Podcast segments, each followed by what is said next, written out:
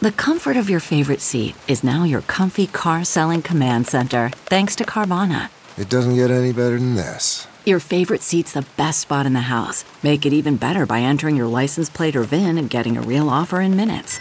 There really is no place like home. And speaking of home, Carvana will pick up your car from yours after you finalize your offer. Visit Carvana.com or download the app and sell your car from your comfy place. Okay, picture this. It's Friday afternoon when a thought hits you. I can spend another weekend doing the same old whatever, or I can hop into my all new Hyundai Santa Fe and hit the road. With available HTRAC, all wheel drive, and three row seating, my whole family can head deep into the wild. Conquer the weekend in the all new Hyundai Santa Fe. Visit HyundaiUSA.com or call 562 for more details.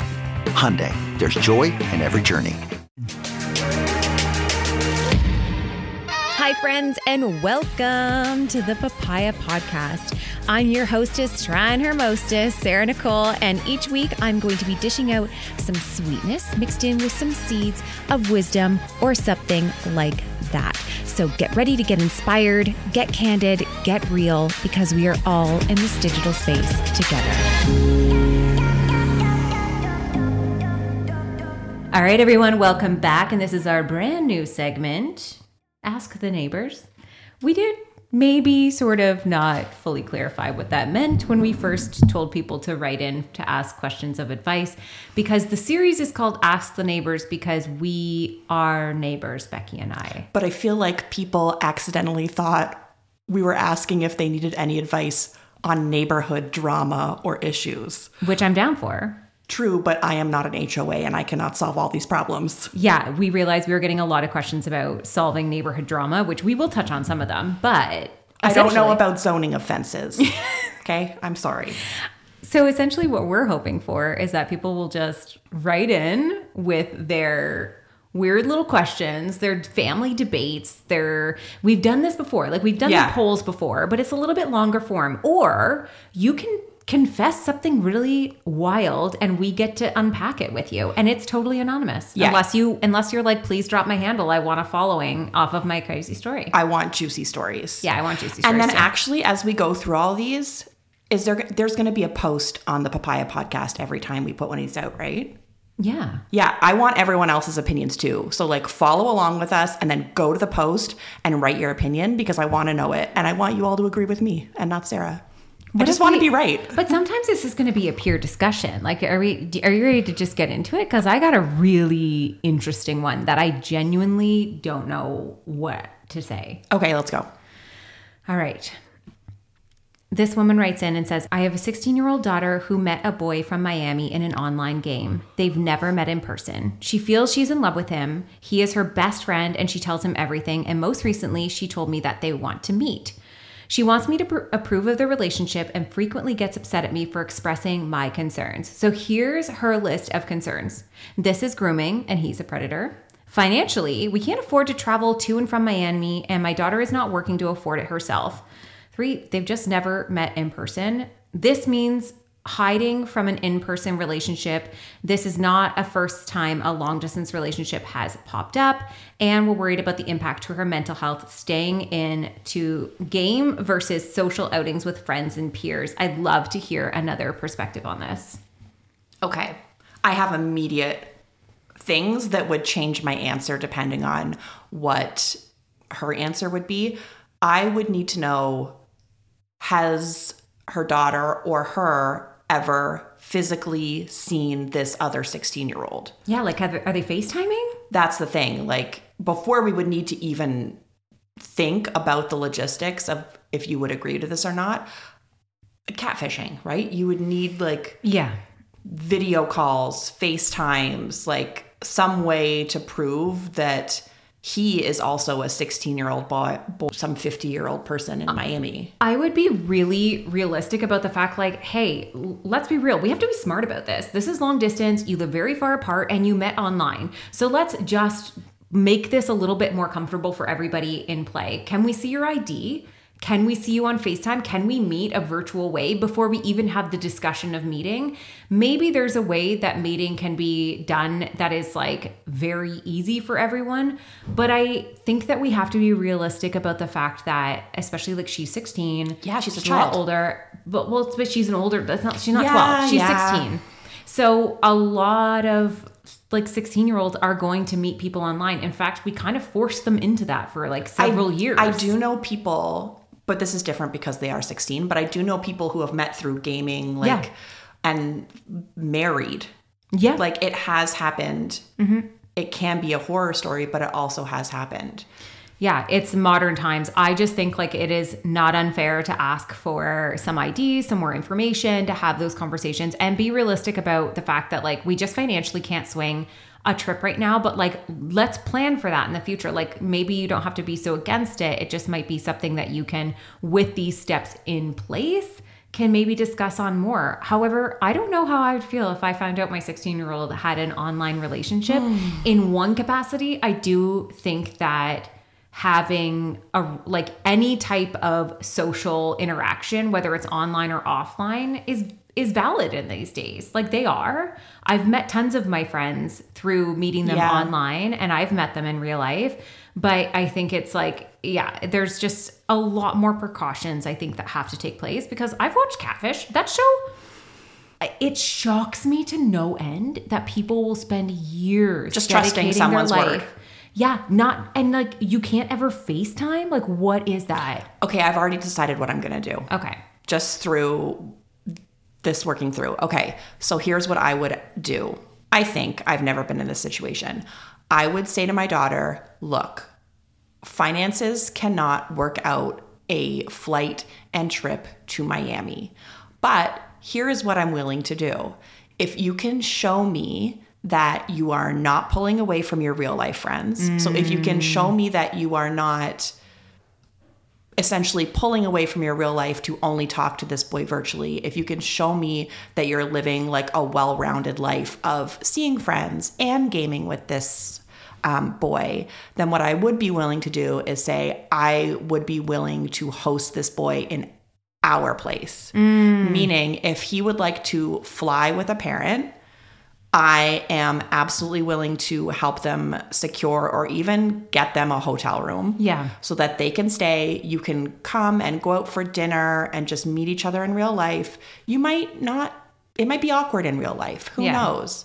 But I would like to flip the onus back on this boy to come to her. Yeah, I'm a little concerned that Because- he wants her to come to Miami. Yeah. I mean, Miami is a port town, so that's giving me red flags immediately. Oh, yeah. So I would flip it around and say, if he can come with a parent, they can fly here. I will help them get a hotel. I will even help pay for it. And then it kind of doesn't make you the bad guy and it puts the expectation on him to be like, well, if this really is something, you can come and visit me here. I think that this really does open a can of worms in terms of the much bigger conversation around gaming and social life, though, too. Like Yeah. online relationships versus real ones, because Yeah. a lot of kids formed them over the pandemic and now are like, I remember being really worried, especially of like, Bowden loves gaming. And I Yes. was like, will he ever go back out into the real world? Yeah. And he did. Like Yeah, he loves going to the basketball. park. He plays basketball. He's out all the time. And we also, on top of that, had to create limitations on his Wi-Fi. Like he has a Wi-Fi allowance time, basically, Right. where he can use it and then it runs out. And so we are still like they are not developed enough to be able to create proper boundaries for themselves. So until then, you kind of have to do it for them. But a lot of kids don't have a secondary social life. So maybe it's as simple as like if we like you're right, like not pulling away from the home or other relationships or school. Like we need to see that you're flourishing outside of this. Yeah. Because the second a second, especially girls do this, the second they're in a relationship with a partner, they're Flies they're- out the window. We all did it. We Yeah, did I've done it. It just is what it is. And if people disagree too, I just want to point out that I'm always coming from a place of what's the like least damage. Like the Yeah. last thing I want is for my daughter to think we're star like star-crossed lovers. Our parents are against us. I'm going to come to you in Miami. I'll find a way. Yeah, I don't want that. Yeah. So I think for me it's the least damage and the most control. I want to control it as much as I can. But I'm also not going to be like, "Oh yeah, let's go to Miami." yeah, Like that's not going to work for me. No, I love that. And I think this is also a great opportunity to say that we're not always going to have the right answer. And sometimes we're just going to talk it out. Yeah, and that's why you need to go to the post on the Papaya podcast because I do need to hear people's. This is a juicy one too. You've got one? No, the one you just said was Oh, juicy. was so many things one. could go wrong. Yeah, that one was. Apologies to that mother because she must be going through it. Because I bet you every single day at dinner, her daughter is just not talking to her because she wants to go to Miami to be with her one true love. Oh my God. I know. That would be hard. I can't even imagine. Okay. Okay. I have one that someone sent in, and it is talking about discrepancy in sex drives in oh, partners. This happens so much. And so in this case, it's a woman and a man. They've been married for 10 years. So she says, My sex drive is higher than my husband's, mm-hmm. which is sometimes not what people would expect in this situation. so common though. And so I asked her a bunch of questions like, Okay. what about masturbation? Yeah. Like, do your kinks align? And so she says, I'm all for masturbation, but it's more that one of us sees it as like a primal need, and the other one looks at it as more of like a wine and dine situation. Okay. So we are planning on talking to a sex therapist, but it doesn't seem like something that I feel like a lot of women would relate to. It's usually the opposite. We have no fear of cheating or anything else if we don't figure out this problem immediately. And it's always been this way, but all the other aspects of our relationship are awesome. We're great friends. We laugh a lot. We respect each other. And she says, it feels like a really humbling conversation to have with your partner because it affects both of our confidence. So mm-hmm. her question is, how should she move forward with this? And do we have any advice? Okay, so first off, when I've had like in the past different like questions come up about sex in relationships, Mm-hmm. then I would say the number one question is what do you do if you have a stronger sex drive than the man? Because every Yeah. we were grown up, we were raised on the idea that men think about sex every six seconds. Yes. So if they're thinking about sex every six seconds and they're not having it with us, what the hell's going on? They must be not happy with us. They must be not satisfied. And then you dig a little deeper and you find out that like men's sex drive actually shifts over time. They actually sometimes are just overwhelmed. The idea of having to take care of another person on top of whatever they've gone through in a day. There's so many more layers and it has very, very, very little to do with us or our bodies or anything like that. Because I think as a partner, that's what you do. You immediately You internalize immediately it as you don't it. want me. You don't Yes. find me attractive. That's Yes. why you don't want sex as much as I do. Yeah, and I I remember um well one thing first, I went through obviously the pregnancy with Lemmy where I wasn't able to have sex and we could do other things, but it was frustrating because I wasn't allowed to do much at all and so we kind of took sex off the table even fooling around and it was a very eye-opening experience. Now, I can't imagine if my husband made me feel like he was unattractive or made like added to the layers of what I was already going through. Which, to be fair, this this husband is not doing. He's not doing, But I know it does this is- happen. this does happen, Yeah. right? It's like there's a there's like a friction that happens when sex isn't happening at the cadence that one person wants and the other person desires. But I also think that getting out of these ruts, the one thing I have always really respected is Vanessa and Xander's work. If you follow them on Marin on uh Instagram or TikTok, they give a lot of like really tangible sex advice. And the one thing I remember her saying, which I took away greatly, which is scheduled sex. Like mm, actually scheduling yeah. it and and understanding that that can bring expectation, it can bring understanding, it can bring agreement, and it also can bring the fun of planning ahead. You can be like, you're the one that's scheduling it, you're on tonight. Yeah. That could mean like you're on top, you're you get to set the tone, you get to do the wine and dine. it's like a well scheduled seduction. And so the then you're no longer laying in bed at night being like, is he going to? Is he going? You know what? I- It eliminates Mm. a lot of that. And they also were the reasons that we started having sex before a date because then we could eat whatever we want at dinner. Oh, I did hear this podcast because I started doing that too. Any the anniversary before we go out for dinner, You have sex first. It's happening because I'm not going to have a stomach full of carbonara and then be like, "Let's go." You're in a carbonara era. Oh. Have you? You don't stop talking about it. that is true. I talk about it often. Your carbonara era. I really love it.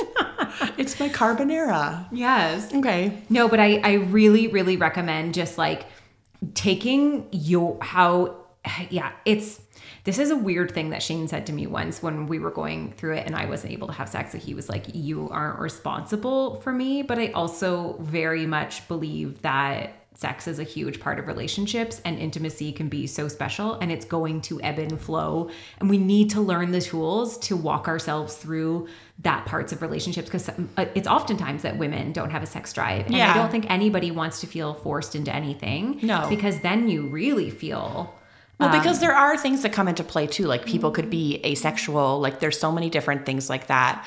But I do feel like as little or as much sex as you're having, as long as you're both okay with that amount, then that's a successful sexual relationship. Like Yeah. if you only have sex like once every six months, but you're both okay with that and you both feel fulfilled, Yeah. that's not a problem. And you don't need to compare yourself to everyone else. But I feel for her in that her sex drive is way higher than his. Yeah. But I do think tangible advice, what you said about scheduling, Yeah. was so smart because it does take away the idea of rejection. our big problem, it's not even a problem anymore, but what I felt was a problem for a long time was that we would have instigation standoffs. We both wanted the other person to instigate Mm. sex because we both wanted to be the one pursued. And Mm-hmm. so then we would just lie there frustrated because we thought the other one was going to do it. Yeah. And like, it is still in my head to this day weird for the girl to initiate. And once I've learned that it's To let go of that. to let go of it Yeah. and to be like, this is what we both want. And if it helps that I initiate, then I'm going to initiate. And then I find when I do that, then he tends to pick it up the next time. And like, I don't know. It's just, I just think that it's nice when initiation happens both ways. But I also found that scheduling sex is a very great way to get through it until then. And that way you can have open conversation. And, it doesn't, it's not a commitment. You're not in contract. It can be like day of, like, I actually don't feel like I can today. And that can still be the conversation. But if Yeah. expectations are maybe on the table, maybe that's how you get over the hump of I have a stronger sex drive and I don't know what to do about it. I feel like too sometimes people think sex drive and just think it starts at in the moment, like a minute before sex, okay, plan to go. I think sometimes, especially if you're scheduling seduction and things like that, like romancing your partner in the way they like to be romanced Yeah.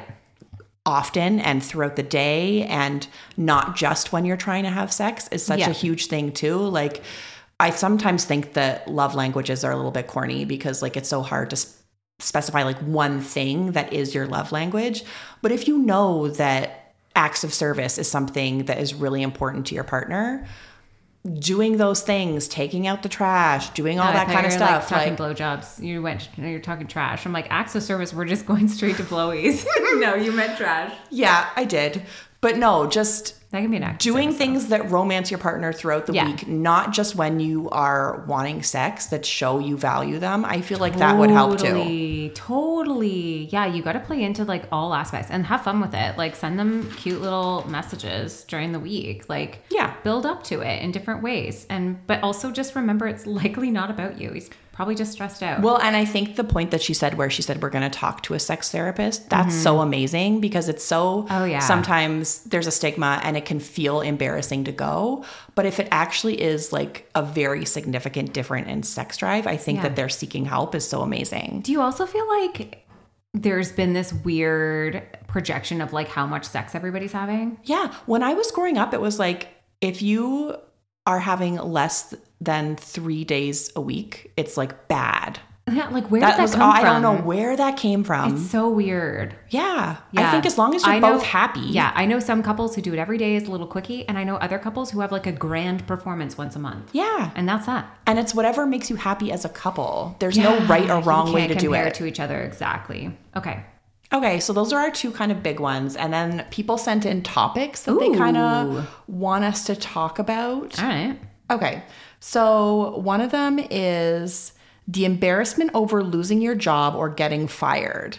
Oh my god. This woman specifically was fired um, wrongfully, Oh but she feels extremely embarrassed. Yeah. And like, how do you get over losing a job? What do you do right after you've been let go? How do you rebuild your confidence? And how do you get back out there? I mean, I think it's like anything. Embarrassment is a natural part of life, and I think we quickly have to decide. Like, I this is very very minimizing losing your entire job, but I think about it like, have you ever tripped? and like a Have lot I of ever people- tripped? Yeah. I fucking tripped. And there's a ton of people around you. Yeah. And you like are I could either just completely make like just feel so consumed by embarrassment which just echoes to everybody else or I could have this moment of laugh it off and tell it as a funny story later. I tripped in front of all these people. I used to be the kind of person that when I was embarrassed, I would just spiral. Like I would just Right. I would spiral about it over and over and over. It would like consume my thoughts. And the more I've leaned into like, okay, this is just a story that I'm going to tell. Mm-hmm. This is just a thing that happened. This is a redirection. This is a little scuff on the knee. Let's have a little laugh and let's go. I don't know. Like, I haven't really been in that situation. I've been in situations where, like, I, yeah, like, not necessarily lose my job, but maybe lost the position somewhere or didn't get that promotion that I thought I was going to have. Mm-hmm. I've had instances, or even just like not getting a job that I really thought I did and I told everybody. yeah. I mean, there's mm-hmm. embarrassing moments of life, Yeah. but they're not defining you and they're not defining. I don't know. I think you kind of have to take control of the narrative for yourself. Like, this is un- really unfortunate. I got let go. I feel like it's wrongfully. And this is now a part of my story. I'm a little bit, em- I find it embarrassing, but this is a redirection. I will add to if you actually feel like it was egregiously wrong, you can always look into Yeah. legal things if you think it was actually like very egregiously wrong. But I would just add this always, I always like to say, like, your work is not your family. Your Yes. work, especially if you work for a big corporation, they are not there for you. It's not family. They don't mm-hmm. care for you. Like, I'm sorry, but if you died, they would just replace you. Yeah. So you do need to be a little cold hearted about your career, which can be very, very hard when you form connections with the people you work with. But I talked to someone um, who she works at admissions at a university and she helps people with their careers. And more and more, they're talking about how before you retire, you likely will have gone through five to seven career changes Yes. in your life. Not even just jobs, like getting fired at a job, going to a, the same, like a different job, but in the same career five to seven career changes, Yep. which is huge. So, this might be an opportunity for you to reevaluate what you want to do, think about what works for you as an employer, what you need in an employer, and keep it moving with that. I also read once, and I don't know if I'm misquoting this, but I read that a, the best way to grow your salary over time in your career is to change your career or change your job every two years. Keep hopping because You have to hop around. You will not get raises enough Yeah. that go up with You're what they're hiring the new yeah. people at. Yeah, yeah. Yeah, and that's So- hard to do too when you have a like a boss you really love We're or something like silver that. lining the hell out of her losing her job. She's got, Yeah. she might have a great story and um, maybe a really awesome kickoff career somewhere else and a better salary. And whoever wrote that in, feel free to DM us when you find Yeah. when you find your new career or your new job because we want to know. Sometimes the closed door is an open window. Okay, no. nope. no. I tried. Okay. Do you want to do one more like medium-ish one? Okay, medium. Are we gauging these things on how spicy and how drama? No spicy, Okay. just like how long I think it'll take Oh, us to talk about. okay, about gotcha. them. Let's do a medium. Okay, so this one, someone really wanted to know because she saw um, like a sign kind of from her mom that passed away. and she said, Do you believe in signs from loved ones who have passed away? And I feel like I will go first because I am like the atheist Yeah. of the bunch. Um, no, I don't believe in signs. Um, mm, I don't talk about it because I don't talk about a lot of like public things um, so much. But my dad died in October. And for me, once someone is gone, they're gone. But Mm. I am okay with that personally. And I also would never, ever want to negate someone getting a sign from their loved ones. Yeah. So it's almost like for me personally, as an atheist and as someone who has a very logical mind, I do believe no. But I fully support people who get signs from their loved ones because I would never take away from someone else's experience. And I know you probably feel a little differently. Yeah, of course I Yeah. do. I feel, and, and I didn't always because I think that I had a very rigid idea of what I thought was the spiritual world or our world. And then my grandmother passed, Mm-hmm. and I would find signs of her everywhere, and some that are just like undeniably so. So, the most recent one, as many of you know, when I got married, my grandmother had passed, and a dragonfly landed on my dress only during family photos. Now, we can just chalk that up to coincidence, absolutely. However, dragonflies do signify somebody who is maybe visiting you. Yeah. And she and the dragonfly stayed on my dress only for family photos and then was gone. So that's the first one. Second, she also told me what the birth order of my children would be. So when I got pregnant with Lemmy, she immediately started coming in my dreams, laughing her head off, being like, I told you. And I immediately knew it was going to be a girl. I did the blood test, found out it was a girl. We did our photos announcing the pregnancy. And no matter where I was in the photos there was an orange and red orb following my stomach in uh-huh. these photos. You can go and see them. I talked about it a few years ago. And that was like the second like woo woo and Breenie's a little bit more woo woo than I am. So she Yeah. was like these orbs mean this. They mean like a matriarch and all stuff. And I was like okay I don't I don't know how I feel about that. I just find it really interesting. Yeah. then because I really miss my grandma and I was like I want to get so we named her her middle name is Lynn after like a, lo- a lot of the women in our family is Lynn. But we um I went and got the dragonfly tattoo uh just recently. And I decided to also have script of her um a card that she had written. Yeah. and on the card it said proud of you love always Gigi and I was like what part of this do I want to do the proud of you the love The full always or the line. Gigi like Yeah. what if what part of this do I want to do? So I decided to do love always because I just thought that that could apply to everything. Yeah. I get the love always. I walk out. I run into somebody that I haven't seen in a while, and she comes up to me. She's like, "Can I hug you?" And I was like, "Okay." She's got no idea what's what I've just done. Yeah. And she comes up and embraces me and she said i just wanted to i just felt like i really needed to tell you i'm so proud of you and i was Which like, is like the other line that you didn't was the get. other line that I didn't get. And I was like, what the hell? It's like so weird. So for me, I'm like, I don't care if it's real or not, if Yes. it makes me feel her. If it makes me feel like, I'll be honest, without crying, like Yeah. before, I couldn't cope. Like I couldn't cope with the idea that she wasn't here anymore. Yeah. So I don't know if it's my way of coping or if it's her surrounding me to show me that she is here. But that almost doesn't matter It because doesn't- it's right, it personal to doesn't you. matter. And I think I so agree with you in the fact that like I could sit here and tell you all the ways that my grandmother has visited me and you would just acknowledge me and validate me without Yeah. being like, I don't believe in that. Yeah. You also don't believe we've already done the aliens versus ghosts. Well, I don't believe in ghosts. I know. I know. Okay. no, I I truly like well, I believe in aliens because that's just silly to think there's I nothing think there's else a out there. caterpillar. An alien caterpillar? I just think there's a micro there's definitely life there's out there. We There's would be so egotistical if we're like we are the only it. planet that figured it out. I also weirdly like to, I I get afraid a lot that I will die before and my children will be left with not having me and I like to know I like to have the idea that I could at least remind them that they're not alone that I'm still here in in their world. Mm-hmm. Yeah. If I could do it, I would. Yeah. They and I think it's just what you need and what comforts you because yeah, like I truly the idea of death, the idea of there being nothing, that I don't know, that doesn't bother me. And you know that But when, it's okay if you believe something different from me. And when Lemmy was born, I've never seen her again. Like I've never had her in a dream. I've never Oh. had no ever since Lemmy was born. And I'm not. I don't think that Lemmy is her. I just think that she Yeah, was yeah, like yeah. this No, was no, the no. final thing. No, no, no. Yeah. Yeah, That's really interesting. yeah. I've never had a dream of her again. It hmm. was a big goodbye. Okay. Do you want to do another medium one or just do a couple little ones? I want to do a couple little ones. Okay. Flipping page. Not good for the audio. Okay. What 90s cartoon character would win in a fight versus the Hulk? I thought you were gonna say which one would we smash or pass. Oh, we can do that one next. Wait, what 90s cartoon character would win a fight versus the Hulk?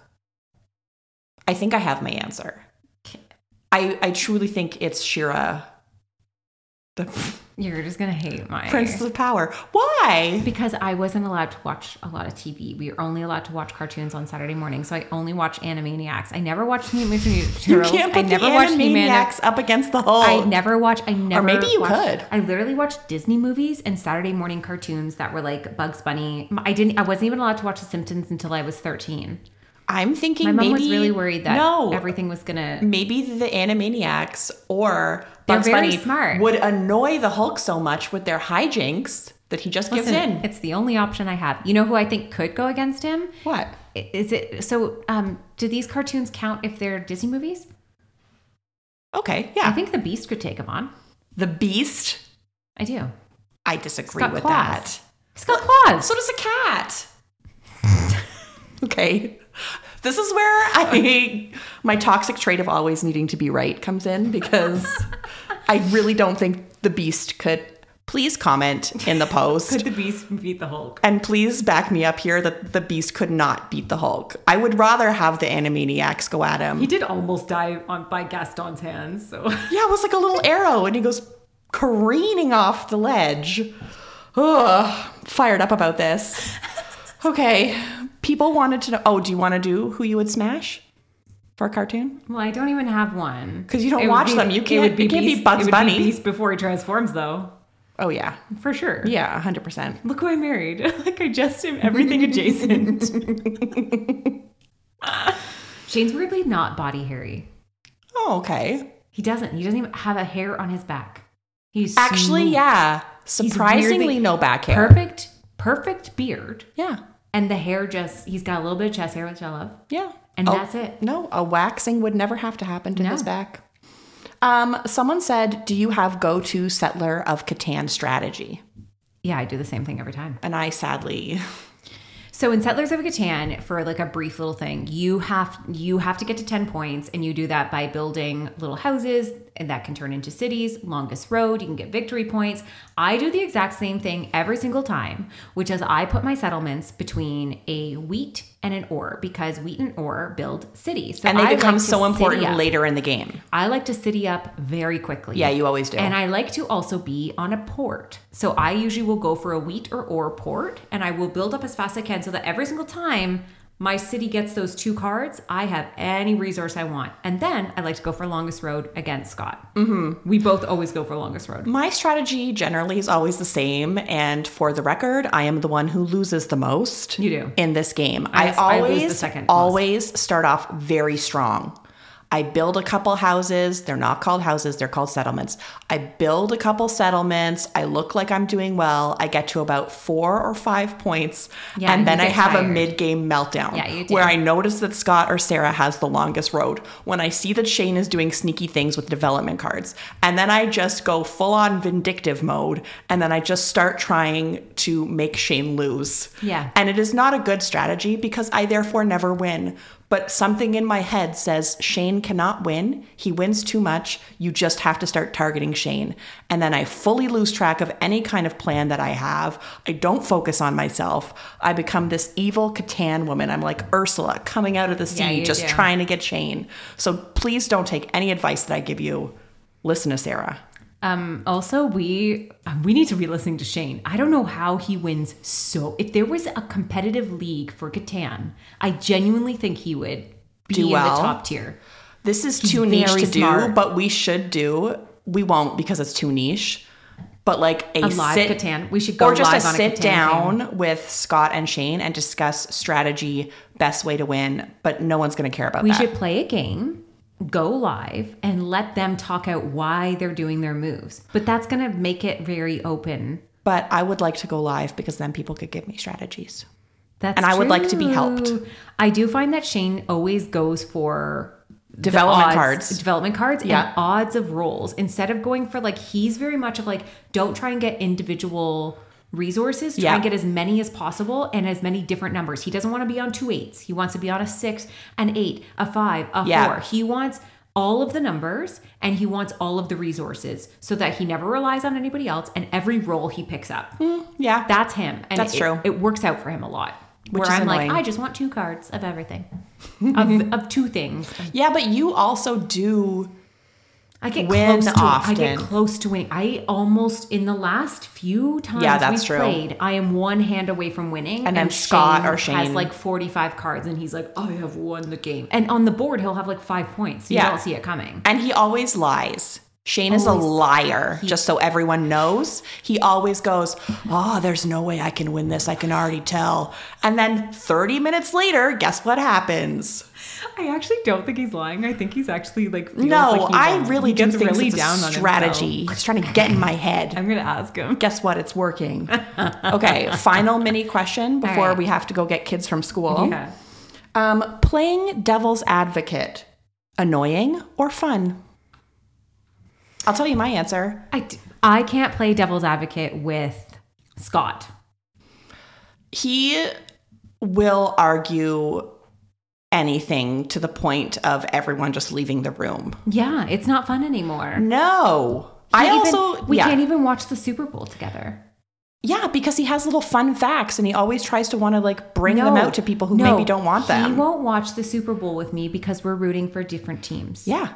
And he won't be nice about it. And at, by the time this airs, we'll be past the Super Bowl, and I don't know if we'll be friends anymore. I'm just kidding. It's fine. No, I think devil's advocate sometimes can validate why you believe in something because if somebody is arguing you against it, sometimes it actually you think it's going to be like, ah, I'm going to feel. You know that I have to defend myself, but it, it also can sometimes bring clarity as to why you believe something Okay, or that's in fair. something. So I think that it can be smart. Like I think about the community episode where they talk about like are humans inherently good? Yeah. And they do that whole thing and they play it out. And I love that because I'm like it's both sides technically could be correct. There isn't always a one person. I feel like I'm for me it's more the person it's coming from. If you mm. are my friend and we're having like a little debate or you're trying to get me to see something from a different way and you say, "Okay, well, let me be devil's advocate." Da da da da da. I am very inclined to listen to you. If you are a stranger to me mm. and it's this might be a bad thing or a good thing, I don't know. But if you're a stranger to me and I'm talking about something that I'm passionate about and you're like, "Well, devil's advocate," I don't think Yeah, the devil needs an just shut up. advocate. Yeah. Maybe you could just not. So for me, it's more so who is saying it versus actual playing devil's advocate. I also think it's smart to surround yourself with people who are willing to disagree with you Yeah. and understand. Like there have been You don't times want all your been, friends like, to agree with you No. all the time. There's been times like even like in pop culture, something will come up and I'll be like, I don't really feel this way about it. And they'll be like, actually, I do. And I'm like, okay, that's interesting because I really respect your opinion. And Yeah. you just brought a perspective that I didn't have before. But also, I don't know that I 100% agree with you in the end, but I think we can respect each other. And I think that's the only way to basically evolve as a human is allow yourself to be challenged in your own thoughts and thinking. That's big too, being able to be friends with people and disagree and be like, okay, we really do not see eye to eye on this. Yeah, we disagree But on a keep it of things. moving. Yeah. Yeah. Yeah, we do disagree on a lot of we, things. do, we disagree on a lot, but it doesn't, it's never like, I don't know, it's nothing that relates to us. Yeah. And it's also like, I would never get mad at you for thinking differently from me. True. Because that would be the silliest way to have a friendship. Yeah. Do you know what I mean? Like, I don't need you I think if to your think like opinion me. hurt other people, Yeah. cause of reflection. But That's I a huge difference. But this is what I think is a like it comes for a lot of people are like, oh, we just disagree. But then if you're in a relationship with somebody that genuinely is like hurtful to other people, Yes. or like that would be maybe where I would play devil's advocate and go, is that really a great relationship? Yeah, that's a deal breaker for That's sure. deal breakers. Yeah. But no, I don't think it's the worst thing in the world. Okay. I really thought there's going to be some food related content in here. no, so far no one has sent in food related content. Well, Someone requested that we try really sour things on camera because they just want to see our reaction. we did that once. But I react really poorly to sour things, so that scared me and I purposely didn't write it down. Okay, well, thank you for joining for our first ever Ask the Neighbors. As you know, this is like pretty typical of what Becci and I do. We're just making it a little bit more formal, a little bit more of a cadence, and giving you guys a little bit more of an open window to do this. What is coming is probably some more streamlined ways of doing this. Right now, we're doing it through DMs and Instagram stories. You can also email podcast at thebirdspapaya.com with any confessions, stories, anything. You can also let us know.